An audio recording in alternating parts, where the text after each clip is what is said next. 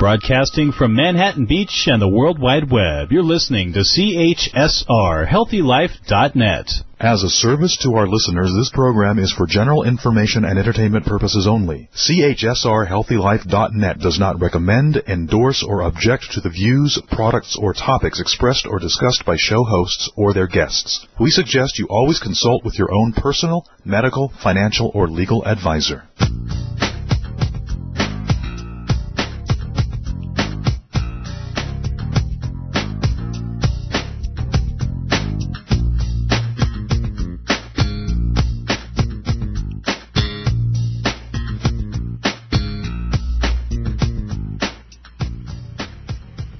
Welcome, everybody. It's Marianne Camarado here. We're so glad that you've tuned in today. Yeah, you've tuned in to Marianne Live. If it's, your, if it's your first time, welcome. If you're returning, welcome back. You are in the right place in either scenario. Uh, we are committed to helping you attract and create healthy, fulfilling, sustainable relationships everything is about relationship, really. So that sort of means everything under the sun. But we are relational creatures, and today we're going to be talking with Donald Altman about his new book, Clearing Emotional Clutter, our relationship with our emotional life and, and how that can block us from really living uh, and thriving uh, in, in, terms of, uh, yeah, uh, the, the repertoire we have, the skill set we have for navigating uh, emotions, the realm of emotions so stay tuned for that this hour. Before we uh, introduce our guests, let's do what I love to do at the top of every hour. Um, it's part of my practice. I love sharing it with you. I, I think cultivating practice in general is a great idea, regardless. So if you've already got a practice and this augments it, great. If you don't, try it on. Uh, or uh, let it deepen your practice. So the, the first place that we like to start here at the top of the hour is just finding your breath, noticing where it is in your body. Really simple. Just turning your awareness to your breath. It might be in your chest, it might be in your belly. Nothing to do about it. Just notice. And when you're ready, you might want to deepen your breath if it feels good, if it supports you in some way, or just keep watching. Uh, there's somebody out there who might be ready for taking an audible breath. That's really pushing it. Listening to the sound of yourself, right? Uh, I notice when I'm in a yoga class and the teacher says that, you almost hear no one. like we're we're frightened of our sound. But for those of you out there who, who like that, go ahead and, and make a an audible breath for yourself. Just noticing for another moment your breath and maybe you might recognize your nervous system calming down. My shoulders just immediately drop from my earlobes when I sort of stop. But whatever's happening for you, just notice and uh, take a look around because what we do next is gently look for a portal of gratitude. Cultivating gratitude is not always easy. I've been saying this for several years now. It's it is not easy. It's not a cliche. It's it's a point of view. It's an attitude. It's a choice. And finding that portal, and I know so many of you have written in and said, "Oh my God, when I can get grateful, it just changes everything." But getting there is not easy, so I generally invite you to think about someone or a group of people that have helped you do what you're doing right now. It's generally a good bridge or portal. Who has helped make it possible for you to do what you're doing right now? Real simple things like the clothes you're wearing. You know, what electronic device are you using or devices? I, I, I always get the visual of driving through the Central Valley in California and watching the tens of hundreds of thousands of people that it takes to bring my food just to the next place. Right? Picking it, cleaning it, getting it packaged, then shipping it, trucking it to the next place, and so on. So, you know, it's it's beautiful when we can just expand, turn our attention we're going to talk about that today. How do we center, turn our attention, cultivate a practice of awareness? So our guest today is a pro at it, and he's going to help us deal with a lot of issues that we feel plagued by quite often, and we're going to talk about those this hour. For now, as you continue down your list of gratitude, finding yourself in that scenario, changing that perspective, you might already be there, but if you're not, keep trying. We're going to go down our list, starting with the honorary sponsor we have here at uh, Marianne Live, the One World Children's Fund.org. If you're online, uh, they are busy uniting people to improve the lives of children affected by poverty. We're so grateful to have them be a part of this program. At the national level, we are sponsored by the National Action Organization committed to changing the way our culture values each other. N-A-C-T-I-O-N dot org for more information. This program in particular is um, one of their outreach programs. 100% of the proceeds goes to programming just like this. And at the local level, because you know I love books, for a decade now I've been bringing you uh, human potential leaders from around the world who've written, taken care to devote their lives to uh, articulate in a coherent way such complex concepts so we can live better lives. Uh, I love bookstores uh, the Open Secret Bookstore in San Rafael, California. They've got the latest in meditation and revelation. They're kind of like a cult bookstore in a sense. Like so many people know about them, and they've got uh, events practically every night there as well. Check them out online for more information. So we're sending our gratitude to those folks.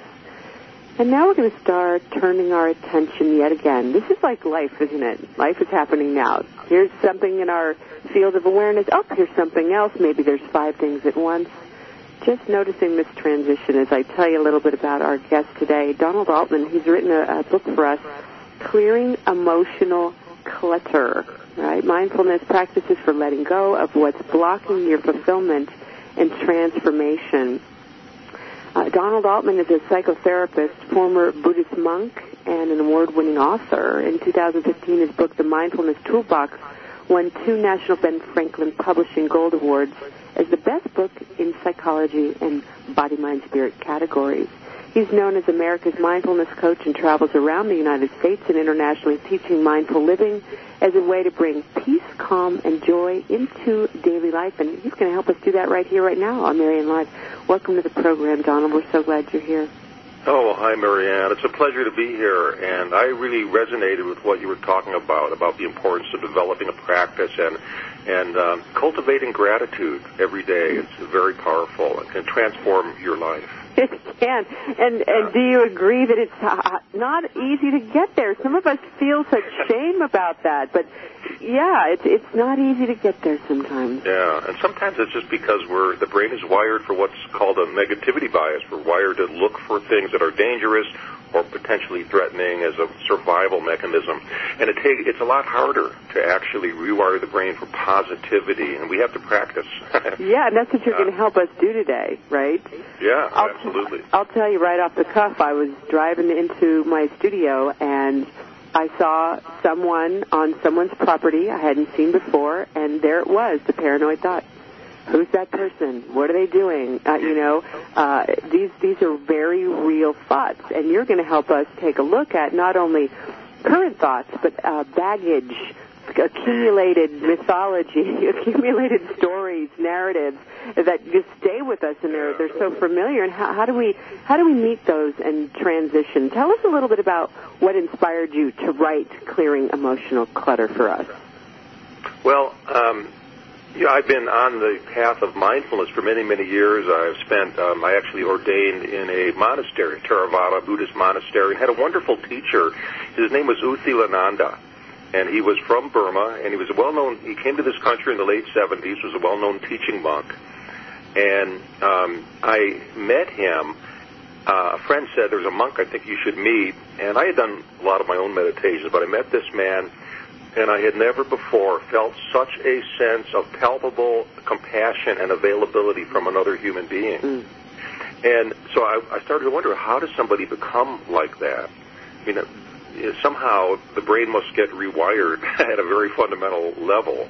And so um, it was at a point in my life when um, I was going through a difficult time, and, and, and I think those difficult times are important for us. We need to utilize those in our lives. And um, and I was able to ordain at that time as a monk, knowing that he would be the head of the monastery, and uh, it, it was a wonderful experience, uh, an opportunity for me to start to learn how to uh, look at the nature of our thoughts, not to necessarily identify with those thoughts and grab onto them. I mean, um, I like to ask people all the time. I do workshops uh, around the world and um, across the U.S. And I like to ask people, um, have you counted the number of thoughts you had this morning? and the fact is that uh, scientists have said we can have a range of thoughts from about 25 thoughts per second. That sounds like a lot to 125 thoughts per second. The Buddha thought we could have 3,000 thought moments per 2nd mm-hmm. uh, That's powerful. I, yeah. And and I figured even if you take the low range of that, 25 thoughts per second, that's about 75,000 thoughts in the course of a day. But how many of those thoughts tell you something really profound about who you are? Right.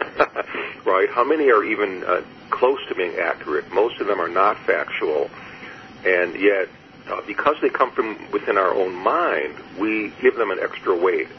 We give them extra importance. Mm-hmm. But the truth is that they um, the mind is just creating thoughts all the time. And in fact, if you're not, uh, in fact, they put people in an MRI. This is a recent experiment, uh, and, I, and I include a lot of research in the Clearing Emotional Clutter book uh, because I think it's, uh, you know, as mystics have always known these kinds of things, but now we're actually seeing that it's uh, there's evidence behind well, that. And isn't that funny? You know, we we're funny creatures. Now we can oh, see yeah. it. It must be true. Like it wasn't right. true for eight, you know for uh, the billion, yeah, exactly, right. or eight thousand in some other cultures. You know, oh, it's yeah. hilarious. But I love it. That's just it, it is what it is, right? It's yeah.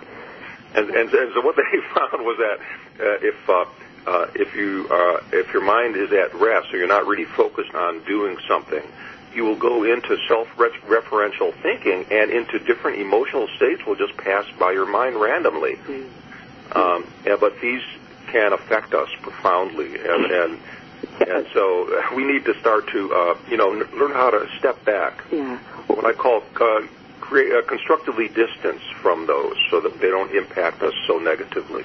Beautiful. So you thought, oh my gosh, we need a skill set for doing this, which is right. what you you know you saw the the, the tendency of the average person uh, to be swept away by you know current situations and past thoughts, and so you put this book together for us so we can navigate. Uh, you know, for example, that this morning when I saw that person, I got on the text. I texted my neighbor. I'm like, "Hey, is everything okay?" Like, you know, yeah. she's like, "What do you mean?" I said, "Well, you know, there's somebody I haven't seen before. Is that really real?"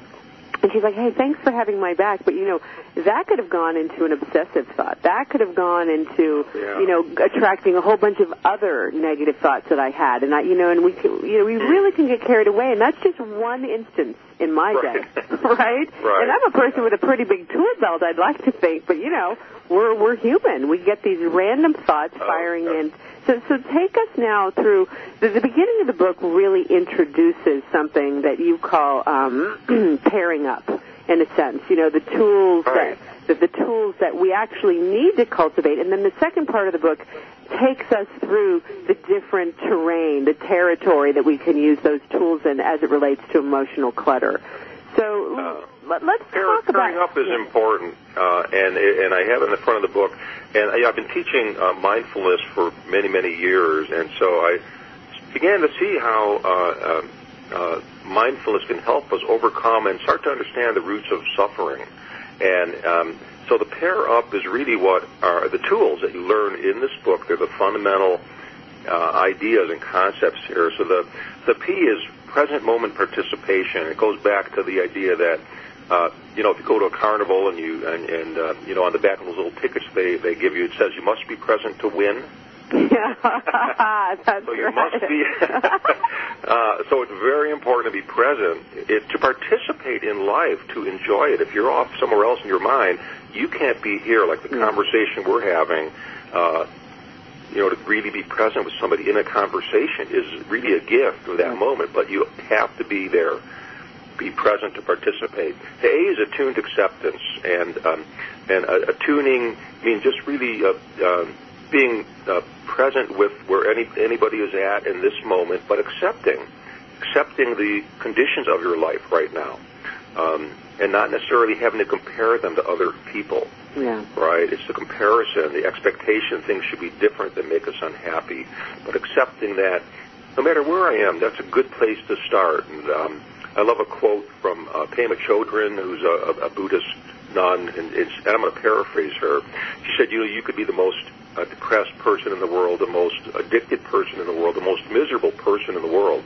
That's the best place to start, Mm. right? Not trying to uh, escape or avoid the conditions of our life or stick your head in the sand, pretend it doesn't exist, but to really confront and face uh, where you're at.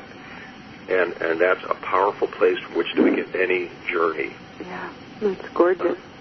Uh, Yeah. and it- oh, yeah, go ahead. No, no, I was just going to say, um, you know, so, many of us are in resistance. There are all these, Mm. uh, there's so much information. I was even thinking that when I was looking at your book. There's so much information out there, and how do we sort through? How do we sift through and find the tools that work for us? And that's what I love about mindfulness practice. And and you're helping us take this this 8,000 year old tradition essentially and breaking it down Yeah. uh, and making it accessible. I love that. I love Oh. that this, this pairing up really helps us do that. So Yeah. there's a couple more tools in there um, that we. So, yeah, the I is intentionality. So this is an acronym pair up. The I stands for intentionality, which is really like I think there's a steering wheel on your car. If you're going off into a ditch and you're you're getting you're kind of getting off the path, off the road, intentionality helps us drive back on, so it can help guide us. And this is our uh, values, our ethics. Uh, you know what's really important to us. And I've and um, as a psychotherapist, I work with people who kind of lost their way, but by getting them back into intentionality and creating a, a statement of uh, almost like a mission statement for their relationship or their parenting or whatever it is, helps them get back on the road. Yeah. So intentionality is key.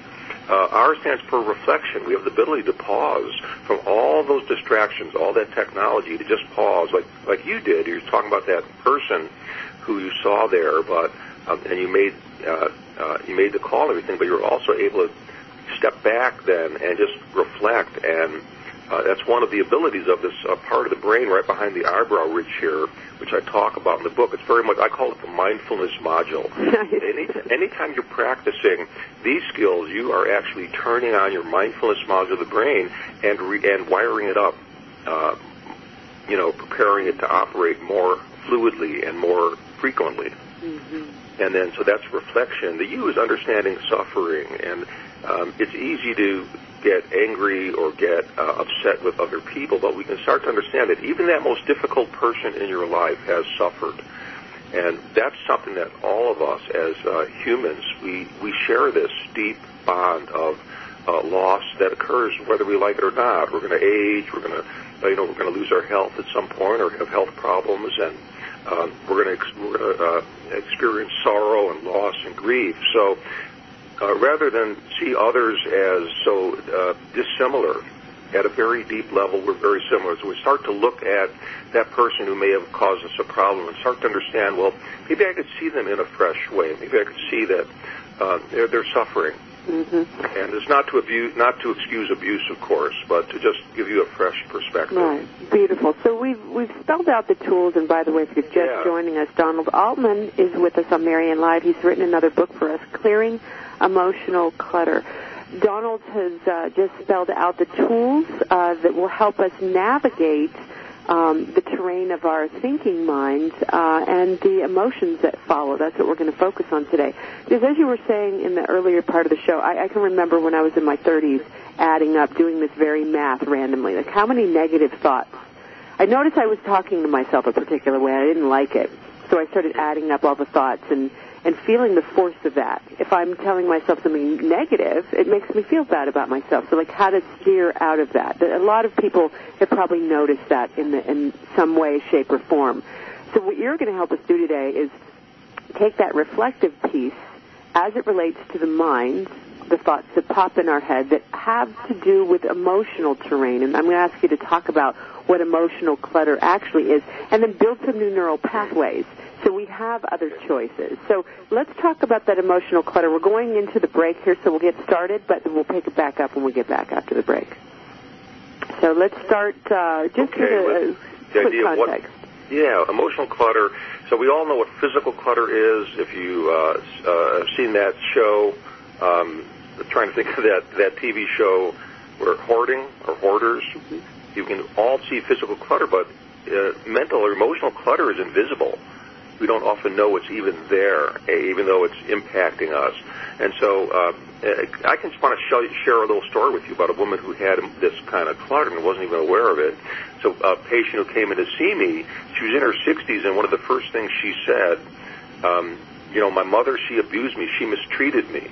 And I uh, heard that story. In fact, she repeated that story several times during the initial intake.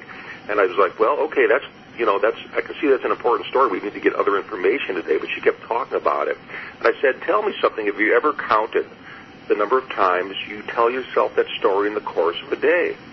And she kind of leaned forward. I remember she put her, her head on her, her chin in her hand, like she was thinking, uh, like she'd gone out of a trance, which I think she had. And she said, "You know, it's funny you asked me that. Uh, I have tried to count how many times I tell that story, but I always lose track." But I do know, she said, I do know when I don't tell that story, I'm a lot happier. nice. So that was the clutter. That was, in fact, it was like a car whose wheels are spinning. It was keep kept digging a deeper and deeper rut.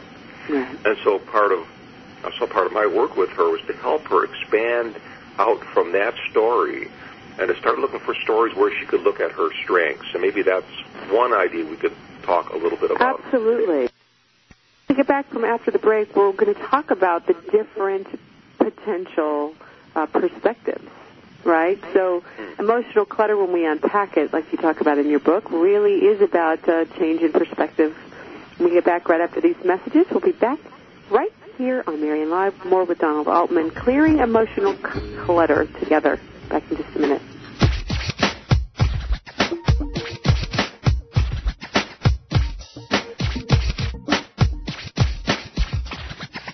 I don't want to date anymore. What? Did you break up again? You said he's perfect. Well, I don't blame you. My last date lasted two minutes at a speed dating event. Are you still looking for the one? There are millions of singles looking for soulmates. Actually, drama-free love. Worry no more. Nine international relationship experts collaborated to bring you secrets to drama-free love proven solutions that singles use to help them find, catch, and keep the right relationship. Get your copy of Secrets to Drama-Free Love at Amazon.com now. We've ordered No More Love Life Drama for Us. Hi, everybody. I'm relationship expert and radio talk show host Marianne Camarado. And I'm David Raynaud. We want to talk to you for a minute about the changing world of dating and relationships and how self-inquiry can help. Honey, did you know that 44% of the U.S. population is single and over 50% end in divorce? Yet, we spend an average of one third of our lives trying to find a great relationship or get help with the ones we already have. Yep, that's exactly why we created the first ever of its kind, the Great Relationships Begin Within Self Inquiry Divination Deck, because we know what it takes to attract and create a healthy, fulfilling, sustainable relationship. And it's really simple. Sit quietly, close your eyes, turn your attention inward, and draw a card. You can go online right now and get a free reading on Marianne Live and try out the cards. And for under $20, what better way to give yourself a gift of your own attention? We wish you every blessing. We'll see you next time. Check out MarianneLive.com. Dot .com.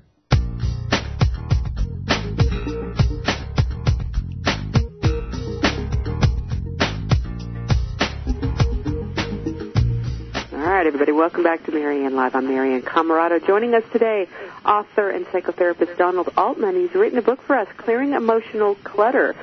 For all you mindfulness folks and you neuroscience geeks and you human potential lovers, I mean, you are so in the right place. We're talking about what happens when we start spinning a narrative, that story that you don't even want to hear anymore, that you can't get your mind to stop telling for some reason you are in the territory of emotional clutter, says Donald. And how do we navigate away from that? How do we uh, take charge of those thoughts using the tools that Donald you shared with us earlier in the program? Um, so let's let's carry on and, and sort of unpack more of this emotional clutter so we can give context for folks as we move forward. Continue to give context. Okay, so you know, well, one of the things that I, uh, as I was telling that last story about that woman who had gotten stuck in this one particular story, is that we need to learn how to broaden out our attention, and um, and that's, um, of course, a mindfulness ability that we have. We can either focus in or we can broaden out attention. And um, one tool that I refer to in the book, in fact, I have a chapter on what I call inner Facebooking.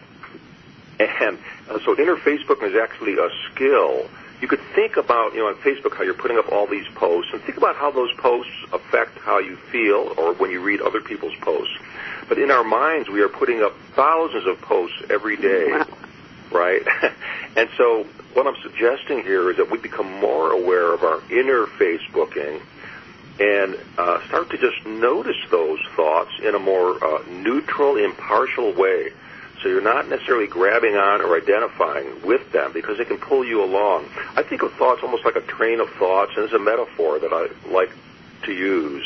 You know, if you step on, uh, let's say you have a train of anxious thoughts. If you step on that train, I like to ask, uh, and I, I work with clients. I say, well, where does that train take you? They'll, t- they'll say, you know, it takes me to Panicsville, anxiety land, right? But the thing is that by when you notice the thought, you're actually stepping off the train and getting back on the platform. You're not being carried along. You're just observing. Oh, there's that anxious thought again. You know, I, had, I worked with a gentleman who had anxiety attacks every day. What happened? His father died at a very young age, and so he actually had literally kind of trained his brain to hyper focus on even the tiniest little bodily sensations. So maybe his, he was driving to work and he noticed his hands were a little wet on the, on the steering wheel, and he'd have an intrusive thought. Oh my God, this must be the heart attack I'm having. And then he would escalate up into a uh, panic attack right on the freeway and have to drive off to the side of the freeway. And he was having these every day. So uh, rather than have him avoid uh, the body sensations, I had him get into his body more and notice the body has thousands of sensations every day, but the sensations and the thoughts are two different things. Sometimes we confuse the 2 Mm-hmm. and we think the thought is what's happening also is is is actually also in the body. But he was able to start to notice thought was um, a catastrophizing thought. It had nothing really to do with the sensation, but he was imposing it. And eventually he got to the point where he would have the thought and he would just notice it and say, oh, hello again, old friend. Mm-hmm. he didn't give it any power. He wasn't resisting. He wasn't fighting with it. And I think it's when we put that energy into fighting with our thoughts that talk about suffering.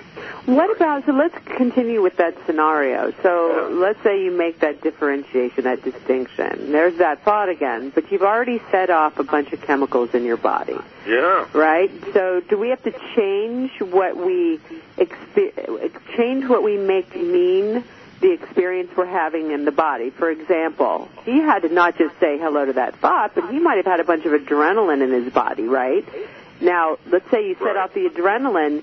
He had to now tell himself a new story, which we're going to talk about, right? Which is, oh, that's what's happening in my body. It doesn't mean I'm having a heart attack. It Yeah. means that I have a bunch of adrenaline in my body, and it might take a few minutes to run through it. I might feel tightness and uncomfort, right?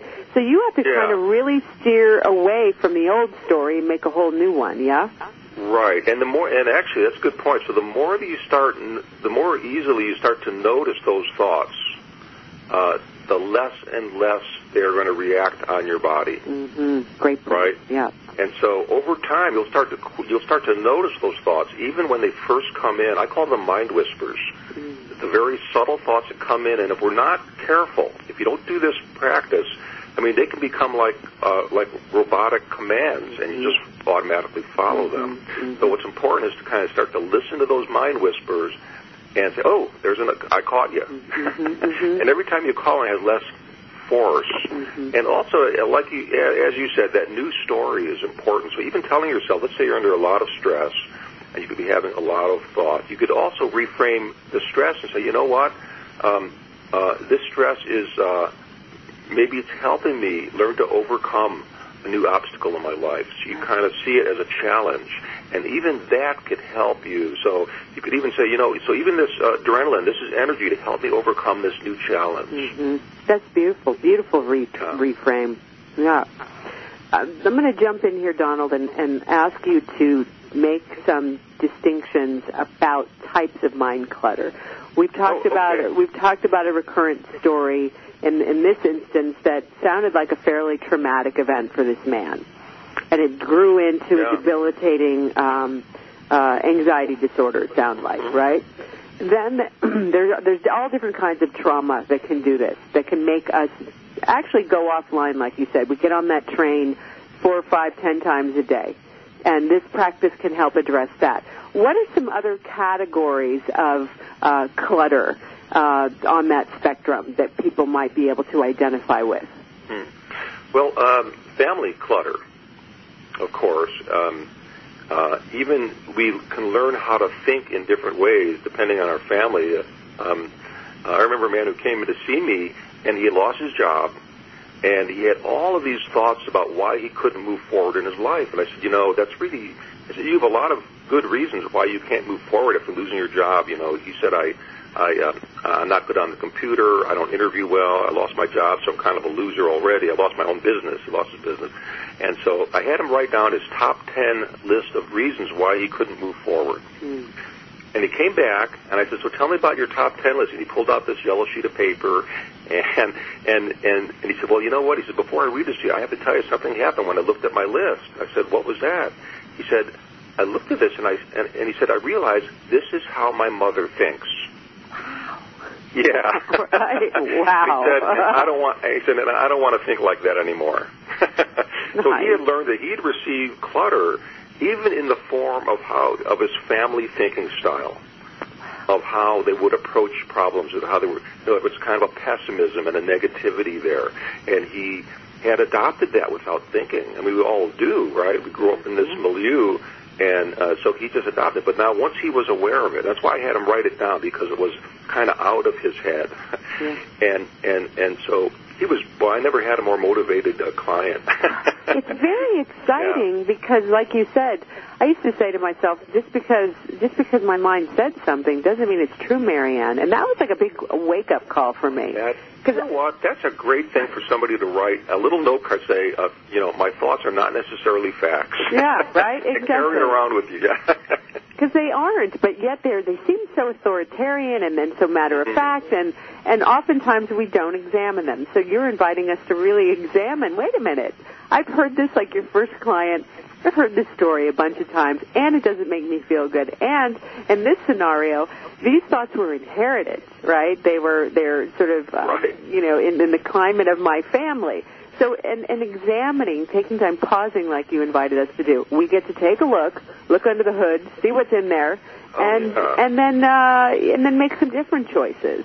So essentially, what are we actually doing? In neuroscience, I know you have terminology for this. So in neuroscience, this is called self-directed neuroplasticity. And that uh, and that is a term that was coined by Jeffrey Schwartz. He worked with people who were uh, OCD, and he found he used a four-part a mindfulness method to rewire around this, this faulty OCD circuit in the brain that kept sending out this signal that something was wrong. And so you're actually rewiring the brain, and you're doing it self-directed because you're deciding. Observe the thoughts, and um, as you were saying, to just uh, you know uh, look within. Yeah. And and and so just that process of deciding to make that shift of looking, you're rewiring the brain. Beautiful. Neuroscience, neuroplasticity, mindfulness. We're getting all the good stuff today. Don't touch that dial. We'll be right back. More with Donald Altman right here on Marianne Live when we return.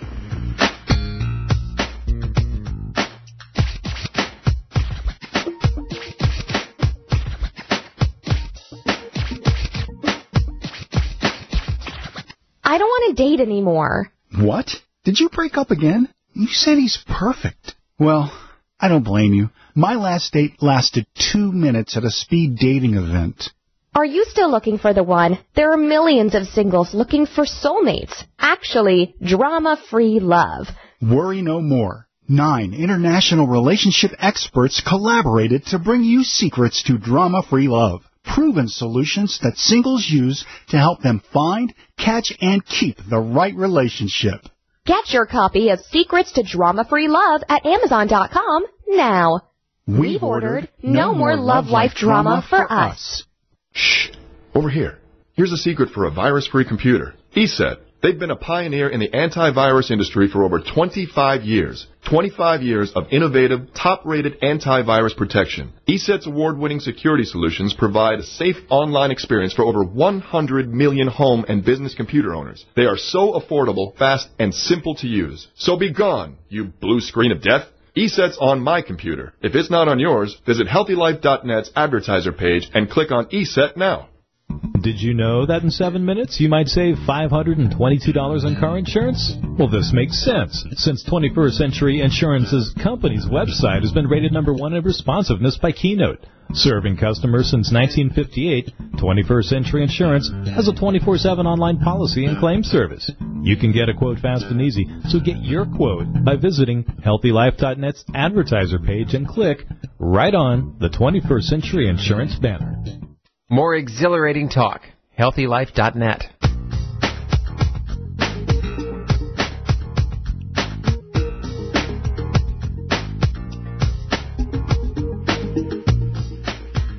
Hey, everybody. We're, we're so glad you're here. There's a lot going on on the planet right now. We've got family issues. It's the holidays. People have trauma, debilitating, uh, you know, panic disorders, emotional disorders. You know, a lot of this, when it to the extent that we can get in our minds and make some choices, pause, really look at what we're doing, and, and self-directed neuroplasticity. Wow, there is a term that will change your life. Well, I'm going to tell you, Donald Altman is with us, and he's going to help us uh, rewire our brains. Moving forward, we're, we're unpacking the different kinds of emotional clutter, and then we're going to get into uh, in the next segment how to really get down in some of the nitty gritty here. But some of the other categories I think are important are sort of the the what you call and you know the adversity. Like right now, a lot of us, whatever's happening politically, this is really people are getting uh, stuck here right? These recurrent thoughts and oh my God, the catastrophizing. What's going to happen when this president didn't get it or this one didn't? Da da da da. You know, c- current uh, uh, adversity and then pain from the past. When that seems like you know, really, we just can't get past something. Let's talk about these two areas of clutter. Well, um, adversity really is very much uh, part of life, isn't it? I mean, you can try to uh, escape it or pretend it's not there, but uh, we can grow from it. And I think adversity also points out very something very important that we can grow in compassion. I think compassion is one of the ways to overcome any adversity, really, and it's self-compassion, especially. Is, you know, the word compassion means to be with suffering. And so, uh, recognizing your own suffering in the moment actually unties, kind of, I think of it as untying that karmic knot, untying past suffering. So let's say I'm on the freeway, for example, and I have a history of getting angry, uh, you know, when somebody pulls in front of me, and I'm ready to make an unkind gesture at them, for example, right? but in that moment, and I've done that in the past, I have to uh, sadly admit. Little bird. yeah, and and and yet, uh, what I do now is I notice the uh, that anger, and um, by observing it in the moment, I'm not in the grip of it anymore. Now the anger becomes the object of my attention, and I actually untied that knot of anger, and I'll even ask myself, where did this where did this originate from? When did it start? When did this kind of anger while I was driving? What what was the root of this? And it's amazing when I ask that question. And it's not that you're always going to get an answer. Many times you just won't get an answer, but at least you're you're questioning and you're digging a little deeper. Mm-hmm. Uh, but you, in that moment, you've stopped the suffering, Mm-hmm. right? And you may even have a little compassion for who knows what that person uh, in front of you is going through. I also like to, in that moment, repeat the uh, loving kindness uh, blessing for them. May they be well, happy, safe, and peaceful. Yeah. Then I say it for myself too. Yes, exactly. Because you know, the Buddha said, or all of the Buddhas said, you know, suffering is a resistance to the way things are. I'm paraphrasing, Yes, and yeah. we, we just don't want what's happening to be happening. Hmm. This adversity, and, right. and we suffer because we can't get off it. So you're inviting us to move off it, at least look at it. We don't have Right, to necessarily right. do anything about it yet, but at least we get that pause, right? So. And when you stop resisting it, and and uh, remember the time I uh, I had a full day of clients coming in to see me, I wasn't feeling so centered and and present, and so I had a cancellation. I thought I'll walk down. There was a river about four blocks from my office. I'll walk down there. I thought I'll do a nice walking meditation. I'll get back centered again. And I started walking, and it was cold that day, and the cold Portland air was blowing on me, and I and I had a very quick thought. Oh, this isn't very pleasant. but I continued to walk. And then there were some kids in a playground nearby, and they were playing, having fun.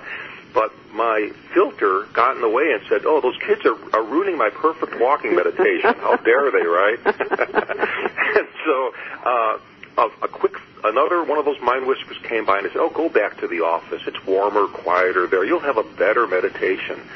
And I, I started to turn just like that robot, but then I caught the thought, and then Marianne, I started to laugh, and I go, "Oh, so this moment isn't good enough, right? I'm going to reject it for somewhere else." And so I stayed and I let in the cold air. I let in the sounds of the kids. I was present with it, and, Yeah. and, and and it was an amazing, just a beautiful uh, centering walking meditation. Absolutely. That, and this is master work, folks. I mean, I don't know about you, but sometimes pulling my mind out of a nosedive It's like trying to pull a plane out of a nosedive. I mean, these thoughts are relentless and they're Mm. Convincing and they have Oh, yeah. rationale and yes, but and he, but and she, blah, blah, blah. It's like, you know what? We get it. Look at this is no easy thing to do. That's why it's called a practice, right? We we get Yeah. to. I oftentimes, and, and you talk about certain parts of this uh, in, in my life. I'll I'll think of folks like Viktor Frankl Mm. or Riane Eisler or people that have just faced adversity that is just beyond belief. Some of our veterans, some of our, you know, people surviving these awful things, and I think, and one of my girlfriends who died in my arms of breast cancer, I think they give me courage. You know, whatever we need to do, and you talk about, we're going to talk about this in a bit, really planting those partnership seeds. We don't have to do this alone, Yeah. Right? We don't have to do No, this we don't. We don't. That that's one of the beautiful things. Yeah, even if it's in thought or whatever. So, so let's not whatever in, in the dismissive, dismissive sense, but let's take on that note, talk about pain from the past. Because this is where we, you know, a lot of trauma experts uh, even say, you know, defenses are defending something. You know, we don't want to take away some of our coping mechanisms when we're not ready to deal with some of the emotional wounds let's make the distinction here between a real wound and clutter because people need to know the difference okay we're not going to think our way out of everything Right, right. And so, yeah, uh, uh, you know, a, a long-held trauma or something is going to, you know, you're going to have to process that and and uh, maybe understand uh, the role that had in your life in a deeper way.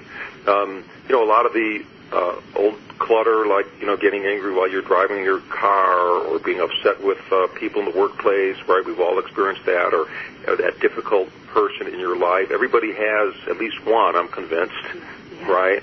Um, and and so those kinds of things affect us. Our family clutter, things that happen in our childhood that are, I mean, not traumatic things, but all that stuff that happened, our history, and I believe it even goes back ancestrally, so that even um, uh, in families, uh, you might find that certain ways of behavior. I'm I'm, I'm certain of it. Actually, go back.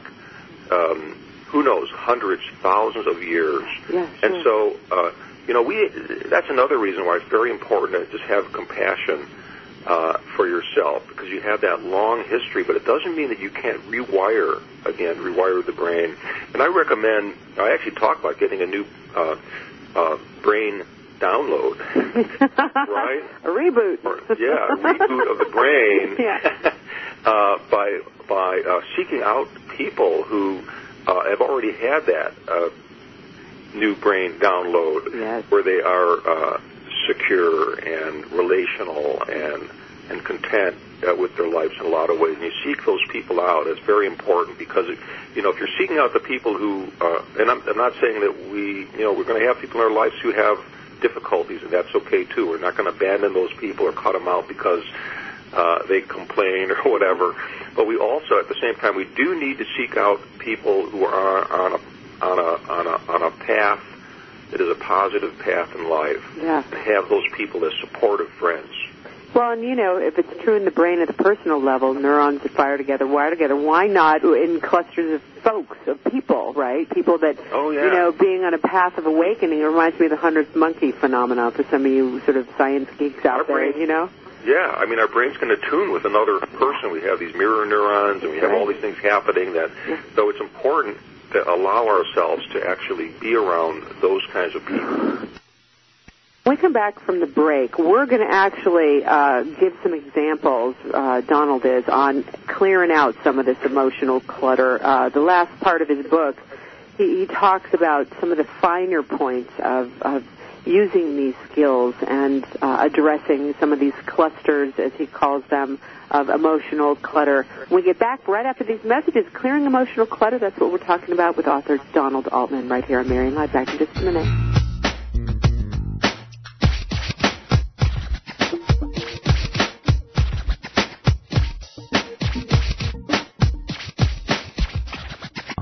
Everybody. I'm relationship expert and radio talk show host Marianne Camarado. And I'm David Reynal. We want to talk to you for a minute about the changing world of dating and relationships and how self-inquiry can help. Honey, did you know that 44% of the U.S. population is single and over 50% end in divorce? Yet, we spend an average of one third of our lives trying to find a great relationship or get help with the ones we already have. Yep, that's exactly why we created the first ever of its kind, the Great Relationships Begin Within Self-Inquiry Divination Deck, because we know what it takes to attract and create a healthy, fulfilling, sustainable relationship. And it's really simple sit quietly, close your eyes, turn your attention inward, and draw a card. You can go online right now and get a free reading on Marianne Live and try out the cards. And for under $20, what better way to give yourself the gift of your own attention? We wish you every blessing. We'll see you next time. Check out MarianneLive.com. HealthyLife.net, where positive overcomes negative.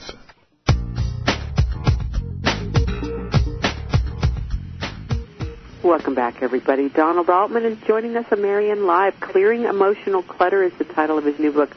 So, uh, where do we go from here, Donald? We, we've got some skills, we've got some context in terms of the type of clutter we might be experiencing.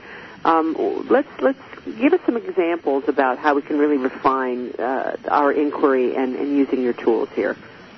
Okay, well, uh, a couple ideas here. One is for, of course, relationships. We want to build strong relationships in our lives, and so I, I talk about planting the seeds of trust, acceptance, and empathy.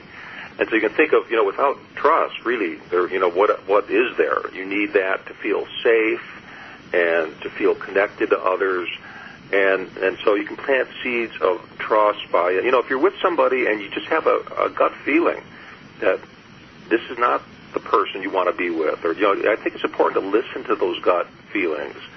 Uh, in fact, interesting, the gut brain and the gut and the um, and the cerebral cortex actually develop out of the same clump of fetal tissue. Mm-hmm. Kind of fascinating. Mm-hmm, so yes. it's important to listen not just to the, the big brain on, in the head, but to the to your gut, and and then don't don't try to rush trust. Take your time with it, and um, um, that idea of you know earning trust, I think, makes a lot of a lot of sense. That's a big one. Love that. Yeah. So the, and the other idea here is to um, plant seeds of acceptance, um, and, and this is really important. Uh, just knowing that everybody has some kind of blind spot, everybody has some kind of uh, frailty, and to uh, give your give those in your life you love some uh, uh, a little leeway, so to speak, right? Not to be so perfectionistic when it comes to your expectations of them, but noticing that they, just like all of us, right, have our frailties. And so then also the other important thing is here is to be supportive. And in um, the Buddhist tradition, this is called uh, sympathy of joy. Mudita is what it's called. And sympathy of joy means to be happy for uh, the people in your life, even if they're doing something that isn't your choice. Mm-hmm. So maybe a parent uh, sees that uh, you know the, the path their child is on is not what they would prefer, but they could still be happy mm-hmm. and supportive of that child, you know, or of that person. And the last one is seeds of empathy. So empathy is really, uh, really a key way to engage with somebody emotionally, not to enrage, right? Mm-hmm. And so using empathy to engage is an important tool for just understanding uh, where somebody else is at. Mm-hmm. And um, and really that you know that cliche of getting in somebody else's shoes is a very is is powerful. And because it's a cliche i mean there is a truth in it isn't there? Yeah. that how can we um, really start to understand somebody at a deeper level and just appreciate them for who they are? So i think these are three important seeds in relationships can help remove clutter that might be getting in our way Mm-hmm. you know, I want to mention one other thing I think is really important is, um, you know, I have a whole uh, section in the book. You talked about tools. A whole section in the book in the book about fidelity to the moment. and fidelity to the moment, which means being faithful to whatever it is that you're doing right now. So faith, you know, I, I love what you did in the beginning of the show. You talked about the breath. So this idea of being faithful to this breath, right? Not taking it for granted, but just even a handful of breaths, breaths throughout the day, just being present with those, being faithful to oneself, to the body. You know, not getting stuck up in the head, and, and, and you know, we're a very mental culture. So I think it's important for us to also just notice what's happening in the body moment by moment. Uh, being faithful, uh, you know, when to walking. When we're walking, just walk, right? Instead of being off, oops, oops, off a thousand miles into the future, thinking about um, something else, and not being where your body is. And of course, that's where accidents happen. When you're you know, when you're off somewhere else. Well, it just occurs to me that the mindfulness that you're inviting us into is, you know, they say that we have three minds. Some people say you mentioned the belly, you mentioned the cerebral cortex, the thinking mind, and the heart mind. Mm. You know, this is a, a great invitation, a wonderful reframe that we're not trying to split in spiritual bypass, which is a very popular thing to do, right? We're, we're inviting us to come into the body to contemplate. This is like a contemplative practice that you're inviting us to. Is that is that accurate? Oh, a- absolutely so. Yeah. Mm, Gorgeous. All right, we are coming up to the top of the hour. What a treat to have you with us. Your your tools and skills and your book is beautiful. Uh, Thank you. What do you want to leave us with today, Donald? Well, I'd like to leave everybody with the idea of hope that uh, you can uh, achieve the sense of peace and contentment in your life, no matter where you're at, and, um, and and and and kindness for yourself. Always have kindness for yourself. And so I go back to that loving kindness blessing. And my teacher Uthi U Silananda, I found out that uh, that was the favorite thing he loved to teach was loving kindness. So uh, you know, and it's the holiday season, especially to have a warm heart, a more tender heart. And so may I be uh, safe, happy, healthy, and peaceful.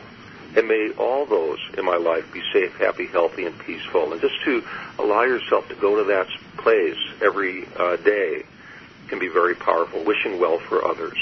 Would you expand on that just slightly, t- teaching us that little meditation before we go Oh. to break? Okay.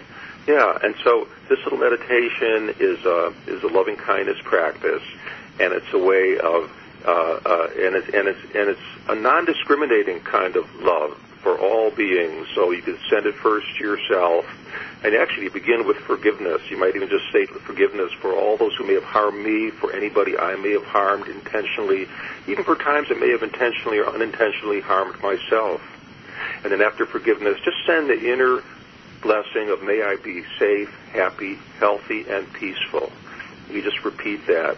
You could even see yourself as a little child who was who was uh, worthy of that. If you have a hard time seeing it as an adult, saying you're that maybe you feel you don't deserve that, but you really do.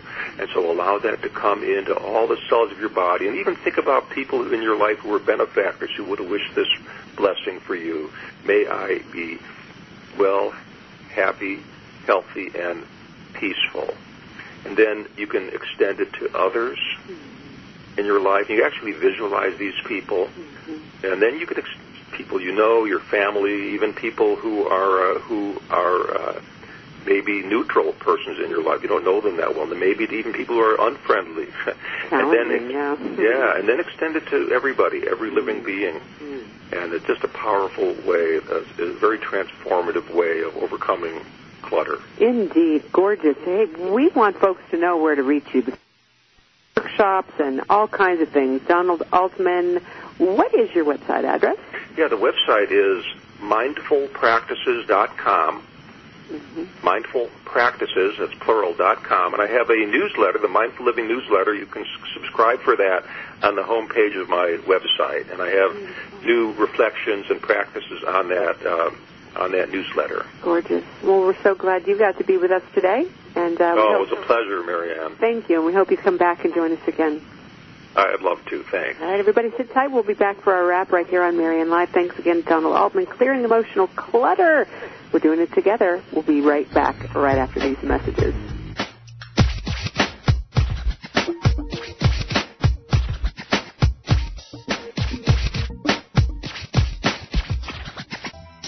I don't want to date anymore. What? Did you break up again? You said he's perfect. Well, I don't blame you. My last date lasted two minutes at a speed dating event. Are you still looking for the one? There are millions of singles looking for soulmates. Actually, drama-free love. Worry no more. Nine international relationship experts collaborated to bring you secrets to drama-free love. Proven solutions that singles use to help them find, catch, and keep the right relationship. Get your copy of Secrets to Drama-Free Love at Amazon.com now. We've ordered No More Love Life Drama for Us. MarianneLive.com is where you can go to keep up to date with what and where relationship expert, author, and radio host Marianne Camarado is appearing next. Besides Marianne's three radio shows weekdays on HealthyLife.net, you can find out details about upcoming or ongoing seminars and workshops. How about information for ordering copies of books or DVDs? That's also available at MarianneLive.com. Find out about core certification, certificate of responsible relationships www.mariannelive.com. Core certification, learning tools to attract, build, and sustain great relationships.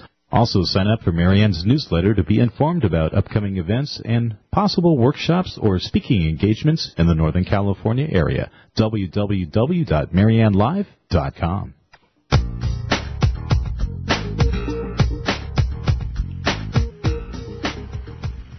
Hey, everybody, thanks for joining us today. We're so glad that you made it.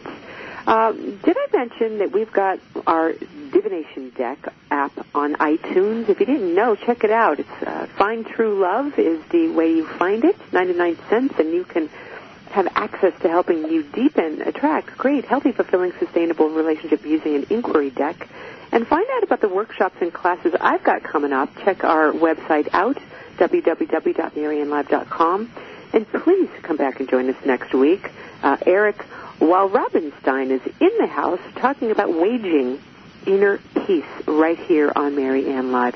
Hey, look, last part of your practice, go out and do something good for somebody. Don't let them know you did it. That'll make three bits to your uh, practice. I'm glad we get to do that together here on Marianne Live. And we will see you next time, everybody. I wish you every blessing until then. Thanks again to our guest today, Donald Altman. See you next time.